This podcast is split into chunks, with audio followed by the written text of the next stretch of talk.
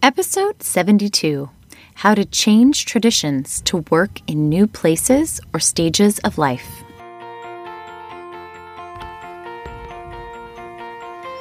This is the Expat Mom Podcast, a podcast for expat moms around the world who want to feel better and improve their emotional health as they navigate the unique challenges of living and mothering abroad. I'm your host, Jenny Linton. I'm a certified life coach, a mom to four daughters, and married to a U.S. diplomat. I've lived in six countries on four continents. I know what it's like to feel stuck emotionally, and I know how to get unstuck. I'm excited to share with you some tools to help you feel less discouraged, improve your relationships, and increase your confidence.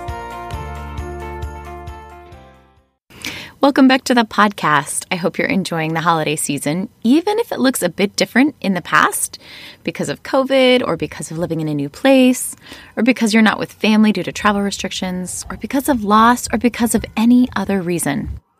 Our family was really excited to spend the holidays with some extended family for the first time in a long time. We thought we were going to be enjoying family dinners and activities and going out and about traveling to f- another fun place with lights and Christmas shows just a few hours away. But then the Omicron variant exploded, and we realized that we might need to tr- cancel our travel plans. We also cut out some of our plans to go to busy public places. We had to pivot and change plans. I love the word pivot. It makes me think of my days as a tap dancer when we would be heading one direction and the teacher would call out to pivot. Holding both of the balls of our feet in one place, we would lift our heels and turn our entire bodies the exact opposite direction and continue dancing. And that is exactly what we had to do this holiday season multiple times. Our kids were so disappointed when we told them we wouldn't be doing all of the travel and public experiences. Still, though, we looked forward to time at home with extended family. We had decided on a calendar for activities and meals, and some of our family had flown across the country. However, right before Christmas, someone in the extended family tested positive for COVID. Instead of all being together, all the different family units were in separate hotel rooms and homes. Again, we pivoted. Instead, we regrouped and made some fun plans for our own immediate family to do Christmas cookies and have a fancy dinner for Christmas, do a family bake off since my kids love baking. And then our oven and stove went out. Completely out. That ruined our cooking and baking plans for our family. Again, pivot. So I went to the store and got stuff for a shepherd's dinner like pita and hummus and veggies and things we wouldn't have to cook. I got pizza kits that we could cook in the microwave. We decided that we would try a fire in our fireplace and do s'mores instead of our traditional trifle, which requires baking brownies. Then our landlord graciously paid extra so that we could get an oven and stove on Christmas Eve. So we actually were able to do some of our baking. In the end, despite all of our pivots, and maybe even because of, we had a wonderful holiday together, just our little family. It was different than we expected, but still good. We were able to FaceTime with family and enjoy playing games together, decorating gingerbread houses, doing a shepherd's dinner, as well as our traditional trifle. We acted out the nativity and had a wonderful time on Christmas morning opening gifts. We had to change some of our plans and our traditions, but we still had a wonderful time. In the last podcast, we talked about the benefits of tradition and the power that they have in bonding our families, connecting us to past generations, helping us feel identity and a sense of belonging, as well as passing along values. In short, traditions are important. If you haven't had a chance to listen, check out episode number 71 when we talk about why traditions matter and what are some of the benefits of traditions for your family. However, knowing how to pivot with our traditions is also essential in making sure that they accomplish their intended purposes. Traditions can become weapons that destroy our holidays and our enjoyment if we aren't careful. If we wed ourselves too completely to traditions, it can feel devastated when we can't do them or we don't do them. If our family had felt that we couldn't enjoy Christmas without all of our traditions, we would have been in a tough space with COVID and no oven. In addition, choosing too many traditions or traditions that are too extensive can become overwhelming and exhausting. For example, we might become so fixated on making sure we make the perfect meal for Christmas that we miss out on spending time with our kids all afternoon. The whole point of the meal may have been to enjoy spending time together and create memories. But we may have missed out on the very thing that may have made the best memories and enjoyed the most time together by playing around on Christmas afternoon. Traditions need to grow and evolve and change in order to continue serving their purpose. What worked when children were young might not work when they are teens, and what worked in one country might not work in another. If we aren't careful, instead of traditions serving us, we can begin to serve traditions. Today on the podcast, we're going to talk about how to pivot with traditions and how to adapt and evolve them as necessary. Before we get started, I want to share a review from one of our listeners with regard to episode number 12. She wrote, I love the thought of failure being the climax of the story. So often we think of it as the end. This thought of failure being the climax perpetuates the thought and encourages thinking forward where one often gets stuck. That has helped me tremendously. I'm so thankful for this listener taking time to share how these tools are helping her and what's useful to her. I admire the way she's applying this principle in her life of failing forward. I would love to hear how the podcast has helped you or your family and what is resonating for you. If you have something you're willing to share, scroll down and click write a review. Then rate the podcast and share what episode you enjoyed and why. Thank you so much for taking time to do this. I read every review and I love hearing what's helping and what's resonating. It's inspiring to other listeners to hear how other listeners are applying these materials and making progress in their lives. Now let's circle back to the podcast. Today I want to offer three ideas for learning to adapt and evolve traditions when situations and stages of life change. Number one, cut out what's not working. When you start to notice emotions like resistance, overwhelm, frustration, or dread around a particular tradition, it might be a good idea to re examine if it's still working. Hopefully, you can go back to your purpose, like we talked about in the last podcast. If the purpose of the tradition is family time together or a sense of belonging, it might be wise to evaluate if the particular tradition you're doing is still working for you in this phase of life. One mom shared that from the time her family had young children, they had always had a tradition of having a snowball fight with cotton balls, followed by a hot chocolate bar. Her family always had the same few families together, and it was something they all looked forward to and loved every year. But one year they moved. They invited some new friends over, but found that it just wasn't as enjoyable and didn't hold the same magic. She noticed that her older kids weren't as into it. So she changed the tradition to an after school event for some of her younger kids and friends. And that was a really fun event for a lot of years. But even that sort of petered out over time. Finally, she realized that it was okay to retire that tradition. Traditions are living things. They need to evolve and change over time. Eventually, she just cut it out because the whole purpose was to enjoy the spirit of the season, to have something to look forward to and enjoy being with friends. This tradition wasn't serving that purpose anymore. If a tradition is not the right fit for your family now, consider cutting it out. Traditions serve us, not the other way around. Sometimes, as expats, it may not be that the age or stage of our family has changed. It may be that our location change may make a difference in what works and what doesn't. One of my family traditions growing up was to do a ham and potato dinner on Christmas Eve. But in both China and Mexico, ham was hard to find, and even if we did find it, it wasn't very good, and it was super expensive. So we decided we'd scrap that tradition and make homemade pizza instead. The whole purpose of the tradition was to enjoy a nice dinner together and have a common food that we could look forward to. Making pizzas was a great solution. We have made pizzas for several years and loved it. While in Mexico, we started another tradition. The Mexicans have pinatas on Christmas. It was an old tradition started by the Spanish. They have pinatas in the shape of stars. We loved this and decided we would add it to our family's traditions. We enjoyed it in Mexico and in Hawaii, but when we arrived to Taiwan, pinatas were much harder to find. Pinatas aren't really a big thing in Taiwan. I went looking everywhere. I must have gone to four or five stores and to little markets to try to find them. But I simply couldn't. So it was time to pivot. We let go of that tradition.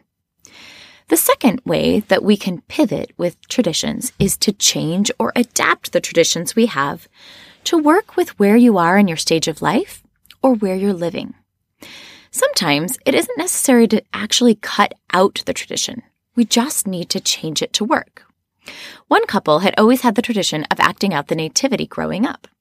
But when they had their own Christmas as a couple with a young baby who couldn't act, and their parents came for the holidays, acting out the nativity just didn't seem like the right fit.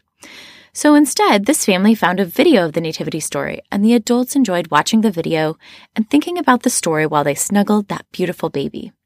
The purpose of this tradition was just to reflect on the birth of Jesus and enjoy being together. This adaptation allowed them to accomplish the same purpose, but in a way that was more appropriate for the time and stage of who was there.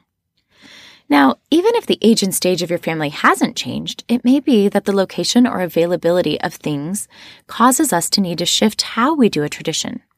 My mother's family used to have trifle on Christmas Eve, and that was a tradition we continued with our children.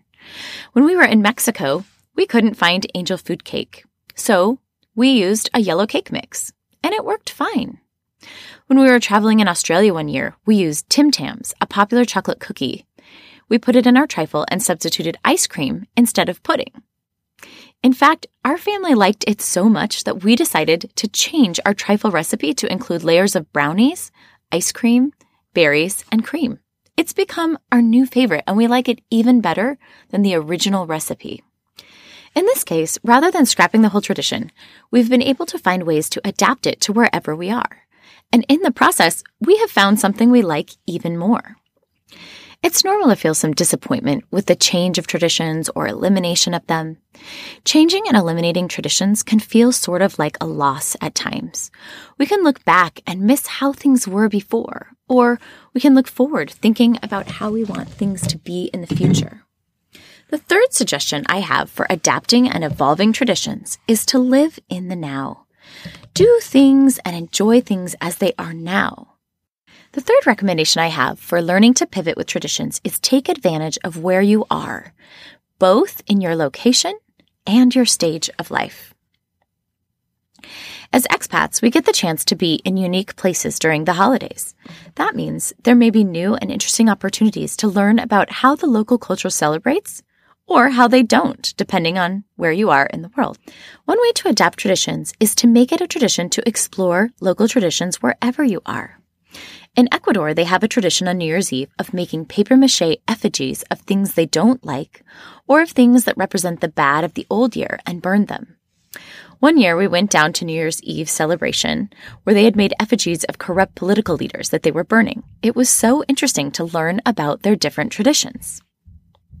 We also met with some friends who made what they called testaments or funny tributes to the past year, and they read them aloud to each other, often poking fun at each other.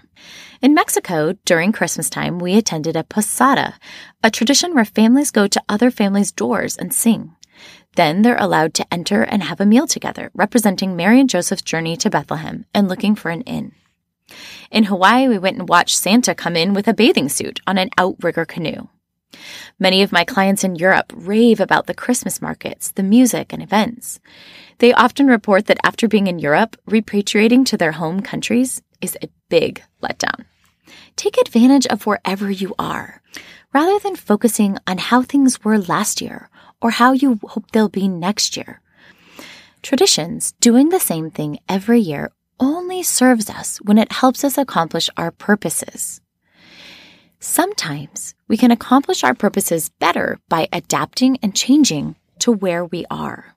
Taking advantage of and enjoying where you are isn't the only way to capitalize on the now. Taking advantage of the stage of life you're in and your current situation is equally as important. Every age and stage has enjoyable and not so great parts. The key is to find traditions and ways to enjoy the stage you're in. Sometimes this might mean adding new traditions. Sometimes it might mean cutting out or adapting traditions. Sometimes it means keeping things the same on the outside, but changing the way that we choose to think about and experience the same traditions so that we can capitalize on where we are in life.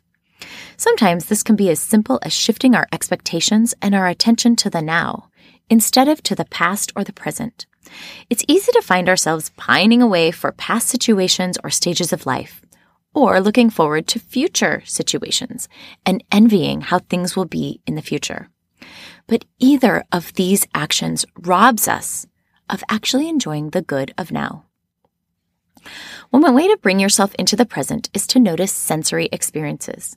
Notice the sounds, the smells, the tastes, and the emotions. Notice your spouse's hand and how it feels in yours. Notice how your child's cheek feels against yours. Listen to the way your child's voice pronounces things. Savor the traditional food that you chose. Focusing on sensory things can help us be more present. Another simple way to be more present is to write down the wonderful moments each night. The brain naturally likes to find the negative, and that means that it's more likely to compare the now to the past or future and find all the problems with the now. But if you put your mind to work looking for the good, it will also find that. Record a wonderful moment singing a Christmas carol in the car together. Or write down a moment that you saw your child pay some of their own money for a sibling's gift. Or maybe you record the wonderful smell of pine that you experienced as you entered your home. While lots of the day may have been hard, looking for the good can actually help us enjoy the present wherever and whoever we are with. One couple always enjoyed having a large family gathering for Christmas Eve. But as their children grew and had their own families, they found that they were alone on a particular Christmas Eve. It was easy to look back and pine a bit for the years of busy excitement and anticipation with children running around and happy chatter around the table. Or they found themselves looking forward to other years when their children and grandchildren might be able to visit. But the truth was that they did have each other. They had a wonderful, calm, and peaceful evening to celebrate and enjoy. They might have wanted to enjoy and capitalize on this moment by inviting another couple over and enjoying conversation uninterrupted by small children. They might focus on the gourmet flavors and feeling of friendship of the evening. Or they might want to enjoy attending a midnight church celebration without worrying about children needing to get to bed or needing to wrap presents late at night. They might enjoy beautiful harmonies of the music there and reflect on the words and messages shared. They could relish the feeling of being rested and having the chance to sleep in. While it didn't change the drawbacks and disappointments of that experience that evening, it could help them focus on the good and enjoy and capitalize on their age and stage of life. In contrast, another family with lots of young children found themselves frustrated and exhausted, trying to deliver treats to friends with cold, crying children, and coming back to open gifts while kids fought over who was going to be first. Then the parents had to stay up late wrapping gifts, only to be awakened early in the morning by children excited to go in for Christmas morning. For all the joy and excitement, the parents were exhausted and found themselves looking forward to a time when the kids were a little bit older, slept in a little bit longer, and were not quite so demanding. Or they found themselves looking back to years earlier when they just had a little baby and a toddler who were much easier to deal with. But the truth was that they had a magical stage of young children who were filled with wonder about Christmas and presents and every little candy cane or story. They might enjoy the moment captured with all the children in pajamas in front of the Christmas tree, the sense of wonder in the eyes of a young child seeing Christmas morning for the first time, the sense of bonding as the couple wrapped presents late at night, and enjoying the excited squeals of looking in a stocking or the chance to snuggle up with their young children and read. Reflecting and being mindful of the good doesn't mean you ignore the hard. It simply means you allow yourself to enjoy the good and bad rather than only focusing on the bad. So let's quickly recap what we discussed. If you find that you are feeling a bit discouraged, overwhelmed, lonely, or frustrated around some of your traditions, it might be time to cut out, adapt, or shift your focus around them. In other words, it might be time to pivot and change directions. Traditions can be a powerful grounding force, but they can drag us down with them if we don't treat them like a living, growing thing. We talked about three important ways to pivot with traditions. Number one, cut out what's not working. If a tradition isn't working with the age and stage of your children, or it isn't working with where you live, consider cutting it out. Number two, Sometimes we don't need to cut something out entirely, we simply need to adapt it. We might consider the purpose of what we're doing and see what works better for the stage of our family or the place where we live. Number three, sometimes rather than wedding ourselves so tightly to traditions, we may want to really enjoy where we're at. Get out and enjoy the local culture. Take advantage of where we are, even if it's different than what we normally do. Enjoying the now can also mean not changing the tradition necessarily, but changing our mindset and focus within it. It can include choosing to deliberately notice and relish sensory moments and small good things, even in the midst of the hard. So let's go to our expat exit strategy for a moment and talk about how to apply these things that we've talked about in the podcast. I would consider asking yourself a few questions about your family traditions. Number one, what traditions do I find myself dreading or feeling overwhelmed or frustrated by? Number two, what traditions just don't work with my family at this age and stage or with where we live in the world? Number three, is there something I can do to adapt or change this tradition in order to accomplish the same purpose? Number four, how can I adjust my focus within this tradition so that I can enjoy the good parts of where I am now and who I'm with now? I would love to help you navigate family traditions or to coach you on any other topic. You can sign up now for a free full length coaching session in the show notes or on my website at theexpatmom.com. I decided to phase out the mini coaching session and replace them with a free full length coaching session so we really have time to help you tackle an issue. However, this also means I have less available, so be sure to get on and schedule yours before they're gone. Also, if you aren't quite ready for coaching, but you would love more quick insights, I offer a free resource for moms to help them improve the emotional health of their children. Every week, I distill down an important tool tip, or perspective from the podcast. I craft it so it can be read in about one minute. This offers a quick idea to apply with your family that week to improve your emotional health. You can sign up through the link in the show notes or on my website at theexpatmom.com. Happy New Year, and I'll talk to you soon. If you like what you're learning on this podcast, please share this episode with a friend. I wish that I had had these tools a lot earlier in my life and I'd love to pass them along to more people who can benefit. I also appreciate when you leave reviews for the podcast. It helps me know my listeners better and understand what you find useful. It also helps the podcast grow. You can find more free resources to improve your relationships and your emotional health on my website at theexpatmom.com and on my Instagram page at theexpatmomcoach.